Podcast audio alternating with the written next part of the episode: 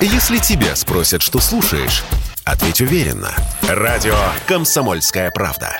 Ведь Радио КП – это истории и сюжеты о людях, которые обсуждает весь мир.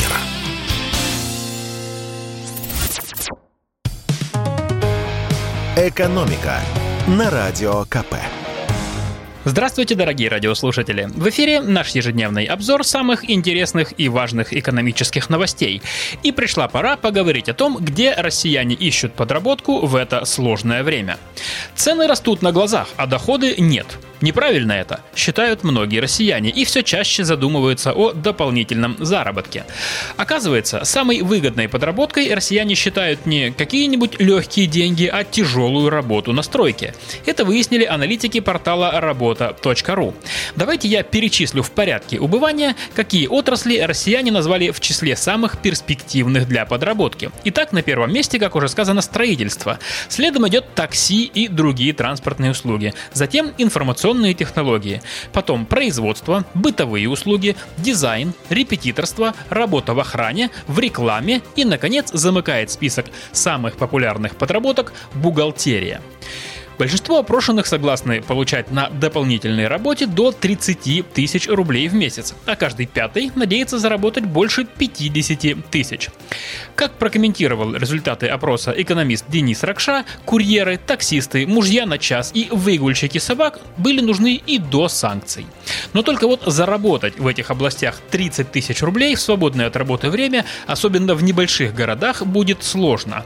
А вот в сфере IT, скорее всего, речь идет либо о студентах, студентах, либо о действующих сотрудниках, которые в свободное от работы время занимаются подработками. Однако из-за дефицита кадров сейчас у айтишников очень много работы, поэтому подрабатывать им остается разве что по ночам. А вот искать дополнительные заработки на стройке, по словам эксперта, это странно, потому что в нормальном строительстве не может быть подработки. Это полноценная занятость на целый рабочий день. И еще предлагаю обсудить новые меры поддержки российской экономики и каждого из нас, о которых рассказали в правительстве. Новые законы и нормативные акты, которые должны поддержать россиян и экономику в условиях санкций, выходят практически ежедневно. Об этом сообщил премьер Михаил Мишустин на заседании правительственной комиссии по повышению устойчивости российской экономики во время санкций. И рассказал о новых предложениях правительства. Итак, Первое из этих предложений – это поддержка импорта лекарств и медицинских изделий. Будут упрощены их регистрация и закупочные процедуры. Ускорится импортозамещение. Кроме того, Кабинет министров предлагает субсидировать процентные ставки по кредитам для производителей или поставщиков лекарств. Это делается, чтобы у людей была возможность покупать необходимые препараты, несмотря ни на какие санкции. Вторая мера. Регионам дадут больше денег на развитие.